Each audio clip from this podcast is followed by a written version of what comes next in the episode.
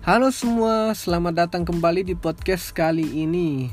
Hari ini gue akan mencoba memulai episode 1 yang udah lama di schedule dan akhirnya nemu mobil yang pas dijadikan untuk rekaman. Di sini gue akan membahas betapa pentingnya usaha perikanan budidaya. Intinya, gue akan mengajak orang-orang mendengar podcast ini agar memulai usaha perikanan budidaya.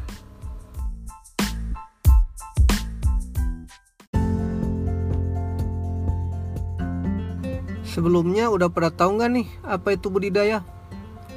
Gua rasa yang berasal dari kalangan SMK Perikanan atau universitas di mana pun, fakultas perikanan, pasti sudah pada paham.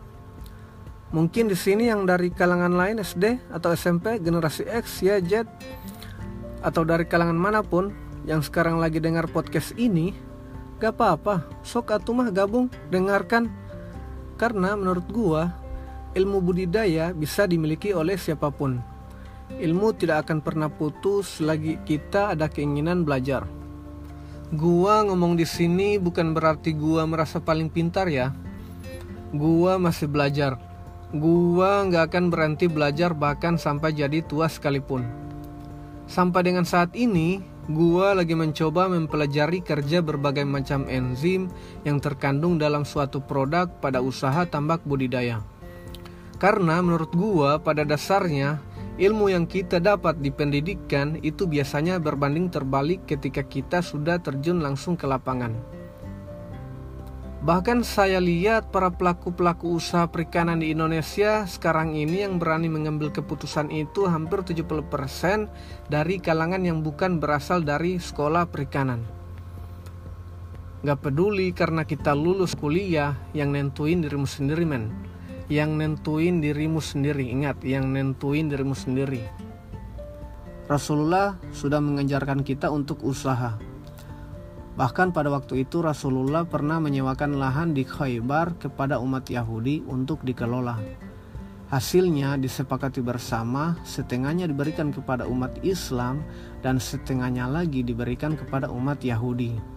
Maka dari itu di sini gue mau mengajak, ayo kita buka usaha baru Berbicara soal usaha, itu ada kaitannya dengan rejeki.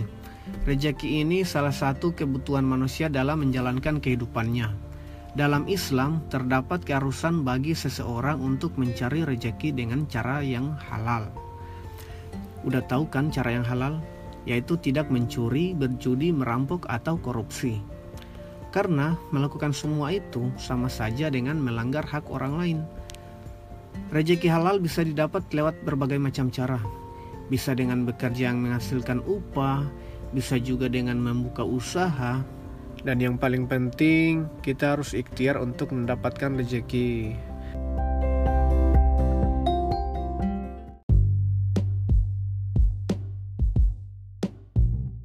Dalam Islam terdapat jenis usaha yang dianjurkan, beberapa di antaranya yaitu membuka usaha dagang sendiri, Berdagang tidak hanya menawarkan barang, bisa juga dengan menawarkan skill atau kemampuan. Bahkan pada zaman Nabi, beliau dikenal memiliki kemampuan berdagang. Selain itu, Rasulullah juga sangat amanah sehingga usaha jasanya selalu dipakai banyak orang. Gua kasih contoh teman gua. Teman gua ini usaha dia jualan kerupuk terus didistribusikan ke warung-warung makan. Meskipun modalnya minim, selagi usaha ini halal, Ya kata gue nggak apa-apa, kali aja dia punya pabrik kerupuk se Sulawesi. Itu salah satu contoh. Belum lagi teman gue yang usaha roti bakar Gibri. Saking Gibrinya dia, usaha roti pula dikasih nama Gibri, gila abri. Gue nggak tahu ya rotinya itu udah pada pakai baret apa belum. Atau setiap didistribusikan ke konsumen itu diberaso dulu, baris rapi atau dikasih botak samping ya nggak tahu di atas menteganya ya menurut gua sah-sah aja bro. Lu mau usaha apa ya bebas. Lagi itu halal. So gua langsung masuk intinya aja ya. Di sini gua mau bahas perikanan budidaya. Buat yang belum tahu perikanan budidaya yaitu usaha pemeliharaan dan pengembangbiakan ikan atau organisme lainnya. Di samping itu, kegiatan budidaya juga bisa memberikan berbagai macam manfaat secara psikologis, Gua kasih contoh misalnya pada budidaya ikan hias, budidaya ikan cupang misalnya.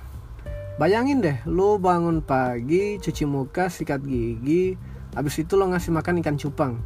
Habis itu lo mau sarapan, ikan cupang lo jadiin lauk sarapan. nggak nggak nggak maksud gua ikannya nggak dimakan. Eh, perasaannya enak kan? Selain lo bermanfaat ke ikan hias tadi, di sisi lain ikan hias juga bermanfaat terhadap lo ikan hias kamu makan. Gak maksud gua tadi ikan hias ini bisa menghilangkan stres. Adam aja ngeliat lo pagi-pagi ngasih makan ikan cupang. Di episode 1 ini gua nggak akan membahas ikan hias tadi. Gua akan membahas yang dasar-dasar dulu, terutama untuk budidaya udang faname. Ya kebetulan sesuai dengan pekerjaan gua yang udah beberapa tahun belakangan ini setia gua gemari. Saya tertarik ngebahas ini karena pada saat itu gue berpikir waktu gue ini kayaknya cukup longgar ya. Ya daripada kosong untuk mengisi kekosongan hatimu. Eh ya, bukan itu maksud gue. Ya gue mau sering aja sih kegiatan-kegiatan yang udah pernah gue lakuin selama kerja di industri perikanan budidaya dengan tujuan yuk kita sama-sama mengembangkan produktivitas hasil perikanan dan mengingatkan kepada para praktisi aquaculture terkhusus di Indonesia sama-sama membantu pemerintah mengembangkan potensi ekspor udang khususnya udang faname. Bicara soal budidaya udang, berdasarkan sejarahnya usaha budidaya udang yang ada di Indonesia itu sebenarnya telah ada semenjak abad ke-15 dan sudah saatnya kita membangkitkan kembali kejayaan tersebut di kancah dunia.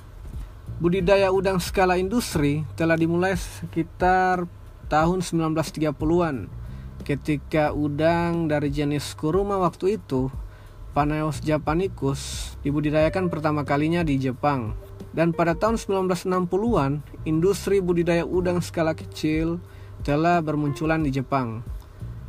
Budidaya udang yang dikelola secara komersial mulai dilakukan pada akhir tahun 1960-an. Dan awal tahun 1970-an, teknologi tingkat lanjutan mulai diterapkan untuk mengelola tambak secara lebih intensif.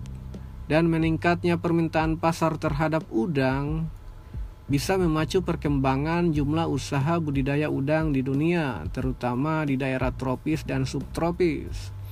Sejalan dengan menurunnya produksi udang hasil tangkapan pada waktu itu, di awal tahun 1980-an menyebabkan pesatnya perkembangan usaha budidaya udang di dunia. Pada era tersebut, Taiwan merupakan pelopor usaha perikanan dan produsen terbesar udang. Tetapi pada tahun 1988, usaha tersebut mengalami penurunan secara drastis yang disebabkan oleh keterbatasan pengetahuan praktis dan wabah penyakit udang. Di Thailand, usaha budidaya udang secara intensif pada skala besar berkembang secara cepat pada tahun 1985-an.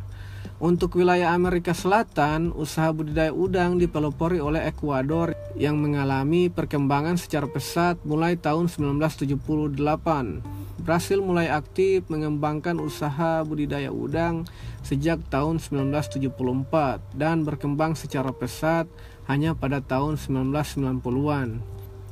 Sampai saat ini, usaha budidaya udang telah berkembang lebih dari 50 negara di dunia. Sedangkan di Indonesia, usaha budidaya udang faname ternyata memberikan keuntungan yang luar biasa jika usaha ini dikelola dengan baik dan serius, tidak mustahil petambak bisa memperoleh keuntungan ratusan juta bahkan hingga miliaran rupiah. Saya ambil data di Aceh pada waktu itu seperti yang dihasilkan oleh Bapak Amiruddin, seorang warga Aceh Barat.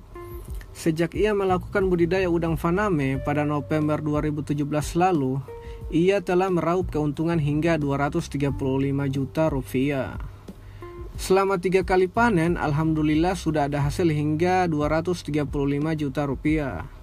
Panen pertama, Pak Amiruddin memperoleh sekitar 60 juta rupiah. Kemudian dilanjutkan dengan panen kedua di beberapa minggu kemudian sekitar 70 juta rupiah. Dan panen terakhir di usia 90 hari hasilnya kira-kira 105 juta rupiah. Hasil panen ini dari 1 juta benur dikembangkan di Desa Suak Pandan, Kecamatan Samatiga, Kabupaten Aceh Barat. Bahkan Pak Amir memprediksikan pada panen keseluruhan nantinya dirinya bisa memperoleh sekitar 1,2 miliar rupiah dengan target hasil panen mencapai 13 ton dengan nilai jual per kilogramnya Rp94.000. Ya, kalau harga jual kira-kira naik menjadi 100.000 per kilogram, maka bisa mencapai 1,4 miliar pada panen keseluruhan nantinya. Ini data produksi 2017-2018. Sekarang itu harga udang faname di angka 80 ribuan per kilo untuk size 30-an. Udah pada tahu kan size 30 itu apa? Oke, sekiranya gitu aja apa yang gue sampaikan di episode kali ini. Semoga apa yang gue share bisa jadi satu manfaat kalau semua yang dengerin podcast gue. Kalau memang podcast ini adalah sesuatu yang bermanfaat, share podcast ini ke semua orang. Sampai ketemu di episode selanjutnya. Gue Firdaus, terima kasih. Sampai jumpa. Salam budidaya.